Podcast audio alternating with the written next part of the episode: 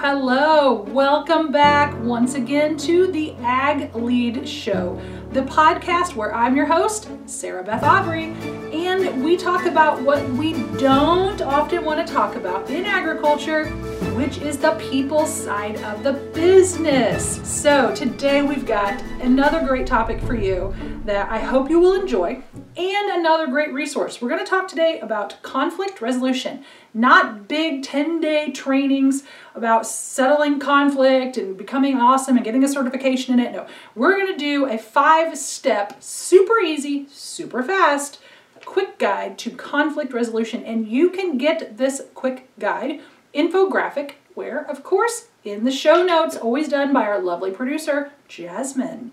And if you want more, of this and our other good content, you can always join us at sarahbethaubrey.com. Don't forget to sign up for our email updates, which give you our blog as well as our offers. And you can always get notified when a new podcast comes to life. So, oh, I'm excited about this topic today. I just created this. I've been playing around with this piece for a while because conflict doesn't go away right? I mean, it doesn't, it's not like there's ever going to be things that don't result in conflict. And even though you have the best day planned, sometimes something upends it, which is a total bummer, but it's not like you're going to always avoid those external things that come to you or misunderstandings that people get into. The thing is, you need a process to manage it, to get it off your plate, to get it off your mind, to get the people that are involved in conflict, whether it's you and with someone else or two members of your team and you're trying to lead through it, get it done and over. And maybe, just maybe, get something productive to come about from it, right? Because there's a lot of good that can come from productive conflict and a lot of bad that can come from just nagging, arguing, and negativity. So today's tool is designed to really give you that quick action guide that when something is stirring and the, the seeds of discontent are blooming or growing, you see it or someone comes to you, you can quickly get rid of it. The key with conflict is really to decide what it's going to be for, is it productive or not, and just to quickly diffuse it and turn it into something else. So that's really what the most important piece with conflict is, is to determine how you're going to use it and how quickly you're going to diffuse it. That's a tweetable. Anyway, so this guide is meant for you to give out to your team. Work with your team on this, share it with them, talk with them about it. Hang this darn thing in the break room, um, post it on you know your your email or your social media. Send it out because it's something that everybody has to be able to do. As the leader of your organization, it's most important that you use this as part of your leadership toolbox. However, any member of an organization should quickly be able to diffuse conflict. First of all, we need to have the maturity to address it and do it smartly. And if you don't, then that is a behavioral change you're going to have to address with that individual. But even so, mature, highly functioning people can still get into conflict. So, tools to quickly turn that are very, very important. And part of the reason is some leaders like conflict and actually brew it in their teams. And I don't know that that's a good strategy, again, unless it's creating some sort of devil's advocate for productive discussion. Other people are shy away from conflict so much that as a leader, they actually enable conflict and create a culture of creating conflict. Now, can you believe that? Inaction is action in this case. So, as a leader, if you are shy about dealing with problems, or getting into discomfort or discomforting conversations, you need a strategy and I've got it for you today. So take this deal with you and with your team, virtually or in person, whatever you're doing out there.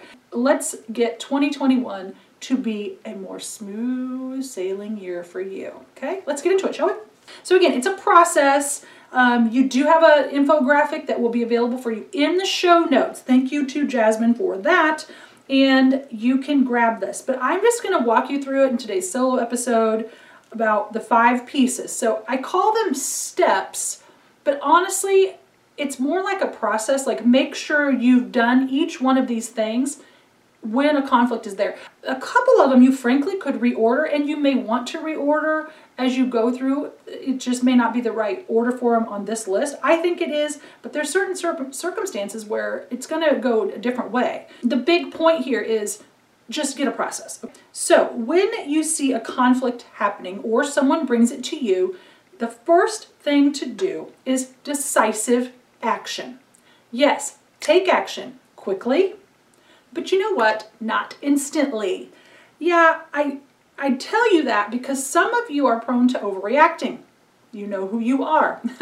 and if you take or if you're a hot-headed temper person or if you tend to actually be too easy like okay thanks everybody it's fine let's all go on now you know if you are are too too nicey nicey and you enable people to just kind of blow it off all these things can happen when you go with your first quick instinct now, if it's a conflict that people are fighting physically or getting, you know, you may have to act a lot faster, okay? But if we're talking about personnel issues, arguments, or, or things of that nature, taking action instantaneously may lead to you saying something you don't mean or don't want to say, or you don't have all the facts. And that is probably why the process is so much better than not having one. As a leader, part of conflict resolution is research. What's the problem? What can be done? And how do you solve it? So, quick reactions like, you here, you here, sit on your chairs, you know, like they did back in school. I remember when I was in kindergarten. I was the oldest in my family, so the first one to go to school. And I was used to being in charge. I bossed all those other kids around at home. They were my siblings. I got to kindergarten and I had some problems with that. and I would get in trouble for leading people to do things, or I once led a group of girls to the boys' bathroom. I know, I can't believe I'm saying this on my podcast. Because I didn't know why we had to go to separate bathrooms. Frankly, I thought it was ridiculous, and why don't we go see what's in there? Well, that did not play with Mrs. Janoff, that was her name. And what did I have to do? Decisive action. She sat me on the green chair. I should have a green chair in my office. I probably have to sit on it all the time. Anyway, that was decisive action. She had a problem, she had to take quick action, and it was like, go to your corner. But does that always work with adults? Not necessarily. You really got to set a time to handle the problem. Now, let people know I see there's a problem, we're going to deal with this. Then really set time to, to deal with it.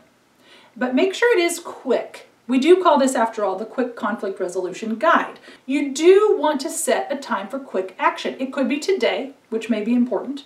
It could be the next day. You know, I don't know. The situations and the severity are going to call for different things. And maybe a little bit of your research on what's going on may take another day. But don't research for a month, okay? That's not quick conflict resolution. You're already at a, at a systemic problem if you're doing that. The tip I have for you is then once you decide to handle it, and we'll get into those details here in a sec, do it in the morning, if possible. Why, you say? Especially if you have to have a conversation with two people, it's way better to get it out of the way than them knowing the meeting is coming all day. And then you have it in the evening when they can't do anything about it, and then go home and complain to their spouses or friends. You see what I'm saying? Mornings are actually better. People are fresher. They're more um, they're more alert. They're often not fatigued. The stuff hasn't brewed up all day yet. You see, they're more likely to receive the information and take a positive action in the morning. Not to mention, it's just mean to make people wait all day for the crappy conversation that they think is going to happen, right? Set a time, be soon, but not instant. Okay, number Two, breakthrough analysis. Is it possible? One thing that we do a lot better job of today in agriculture is understanding if two people have opposing opinions, if there's something juicy in there that we can use.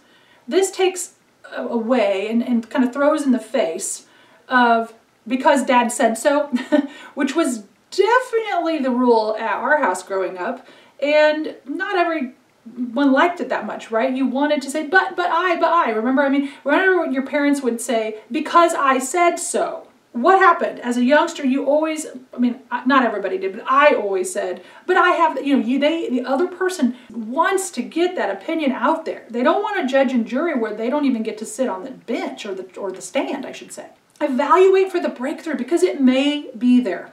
It could be that there was just a small disagreement and that breakthrough was like, okay, it's solved voila. Or, even more importantly, especially in ag where we tend to do things because we've always done them, what if the breakthrough is that you could create a simple system, a process, get rid of something, buy something new, a piece of equipment, whatever you want, and fix the problem forever? So you really want to examine the issue and then examine if there is a process for breakthrough or change. I love that. It really, really can help. And a lot of times, the tip I have for you with this one is that the underlying issue is just something old's not working anymore. And so if you evaluate how to change that, be it a piece of equipment, a system, a process, then you fixed a problem for all time.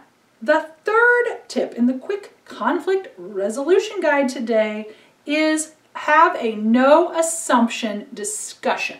What I really like about this is kind of, I started to talk about it in the decisive action one. And it's really around the idea of once it's time for a conversation with the parties, let them know.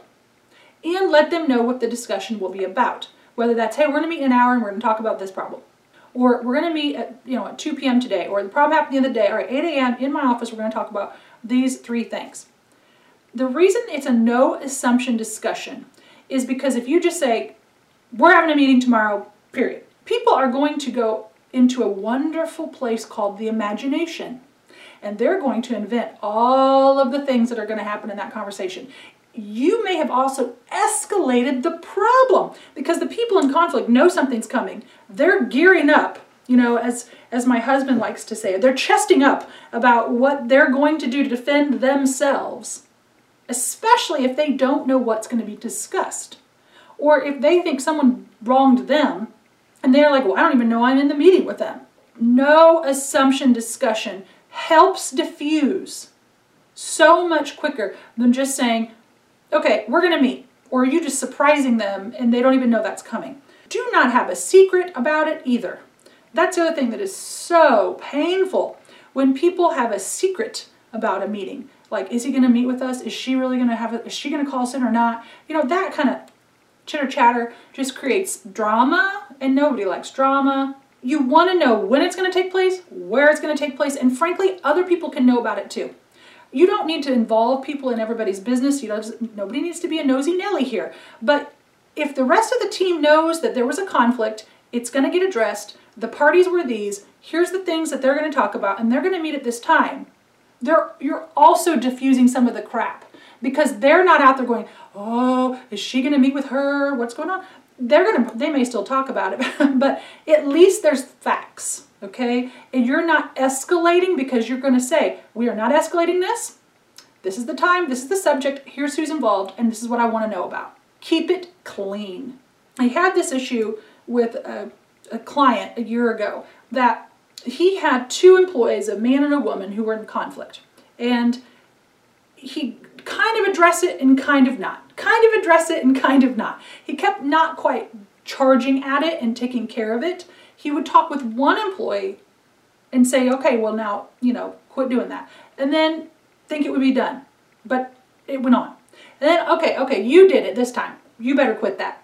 And then it went on. You see, there was a lot of secrets, a lot of assumptions, and the problem got worse because the employees that got talked to felt like they were being, you know, the ones in trouble where they're both saying, no, no, that other person did it. Well, they both have a role, and we're going to cover that next. So I really want you to think hard as you begin, when you go out to address the issue, go out there with a decisive plan that everybody knows about. It's clean, it's short, it's clarified, and you need to ask them, yes, I will be there, correct? Make sure the time works. Make sure they're going to attend. Don't say, all right, we're meeting at 4 o'clock, but you didn't know that Billy has coaches baseball and he's got to be there at 4.15. And you've already given Billy the time off for that, so it's something he's already got on his calendar because you let him do it every week anyhow. And now you've set the meeting, and now you got to backtrack. You see what I'm saying? Make sure when you say, we're going to talk about this at this time, is that time going to work for you? Will you be there? Can you move things on your schedule? No, it's going to happen, okay? I love that one. No assumption discussion is one of the best tips for this because you can actually escalate your problem by not presenting the opportunity to, to converse about it correctly. Last two are now you've identified it, okay? You're, you know when you're going to talk about it. Now we're going to be starting to go into what are we going to do with those involved? What do we expect of them? So using the model that you're the leader and you've got two people in conflict. This is more expansive if you've got a whole work team that can't get along. But let's just use a simple model for today. If you need help with the bigger team issues, let me know, I'll get out there. Number four is expect responsibility. What I want you to know here is that you need to expect responsibility from all the parties involved. They should take responsibility for something. Because here's one thing I know for sure I don't know what your problem is, but I know everybody's got a role in it. No one is perfect. No one is 100% clean. And even if it's clear that one person really went too far and created a worse problem or did something that should not have been done that caused anguish or something for the other, that other person's reaction to it can be part of the problem. So if their reaction to it was poor or escalating, that's their role. So I was coaching a work team, and it was three women. It's a couple of years ago. And one of the things that we did was they were all remote and they had some uh, conflict. And everything was, uh, almost everything about their conversations was conflict. One person would say this, one person would say this, the third person would say this. And every time I talked to them individually in the coaching, it was just like everything the other people said bothered each one of them. The, everything was in conflict. Uh, their bosses were at a loss. They just thought, do we have to fire them? I don't know how to realign them to different teams you know, they were really, really concerned. What we did to start to get through it, I interviewed them individually, and that was one thing. But frankly, I didn't learn jack. All I learned was that everybody blamed everybody else. I didn't have a leg to stand on going into that meeting with them because I didn't know anything more than their bosses. I knew less, frankly, because I hadn't worked with them. But what I could tell was that nobody accepted their role in the problem. And that's the first thing that we did. We actually used a model, and it was a bit painful, I'm going to tell you right now, where each person shared their statement. They could not use the word about someone else. Here is what I feel. Here's what's wrong with me right now. Now, if they wanted to then point out how that emotion or feeling or result or problem, how another person affected that, they could do that in this model but they had to say what their role was. So I could say, I'm feeling very, very down on myself. I don't feel very confident. I'm, I'm nervous to come to work and I'm just really upset and, and I have a lot of anxiety. Okay, that's how I feel in this example. Now, I know I feel that way because probably somebody does some things that lead to those, contribute to those feelings, right? So then in this process, I could ask, I could say to the other person, when you say this, it leads to me feeling that. And I have those people take the role. They cannot point out another person's actions unless they accept their role. So after they say, when you put me down or talk negatively to me in front of other people, I walk away feeling really down and lacking a lot of confidence. Then I ask them to stop and say, okay, what's your role in that? And that's usually where the rubber meets the road. Because what often happens is the person who said what the other person did that bothered them, they often go, no, that's it. They say mean things to me, so it makes me feel bad. No, that's not 100% of the story. Oh, really?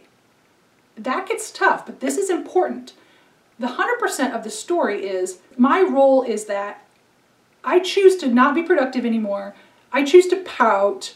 I choose to go home early. I choose to just complain to other people after an interaction with you when you say that to me. Now we have both roles. Aha! Someone says things and acts in a way that makes the other person feel demeaned. That's a fact. Okay? That other person feels bad. But their role in the conflict is they take that bad feeling and gripe about it over here to somebody else. Or worse, they put it on social media, which have you had that happen? I have in working with other clients.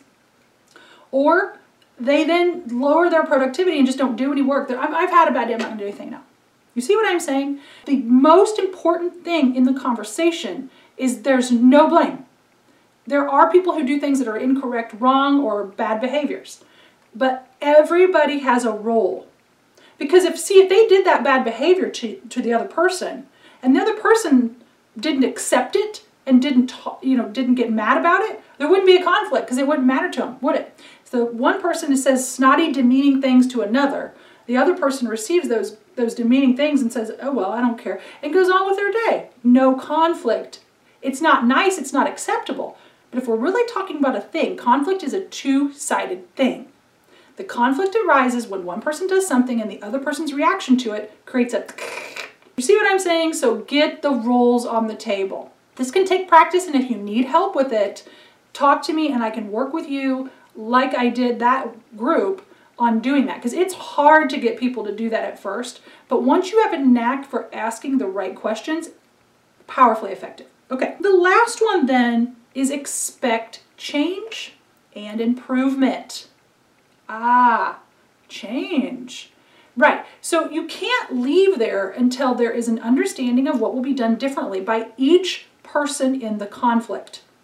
Everybody has a role and everybody has to change or improve. Each person needs to state that. I really encourage leaders in this case to not be the judge, to ask the participants in the conflict what they believe would be an effective change. That is also a little bit of tact and it can be kind of challenging. If people are still really upset, they may still be in the blaming mode and you'll have to get past that. If they are in a calm place, this is really effective and it's how productive conflict gets diffused quickly. So, in this part, ask everybody what's your role in the change. Don't tell them what their role is. Now, if they're not able to change, and this is kind of the pro tip, then you may have to step in and provide a route for them to change through some performance evaluation. Maybe they're going to end up being on some kind of a probationary time, or maybe they're fired. But if it's not an, a, a, a truly urgent or truly a grievous type of conflict, most of the time, asking people to identify the role they will play in the change and expecting them to do it is really going to fix the problem. Remember to circle back. Is the problem solved or under construction at least? And do that in a week or 10 days or in a couple days, depending on the severity of the situation. I'm not sure what the length would be. But don't forget to circle back. It's not to stir crap up, okay? I'm not wanting you to, you know, the let the sleeping dogs lie. I love those kind of colloquial phrases. It's not to do that. It's to check in as a leader and say, was our meeting effective? And if it was, great. And if it wasn't, we still have to move through this. So do not forget to go back and check back in.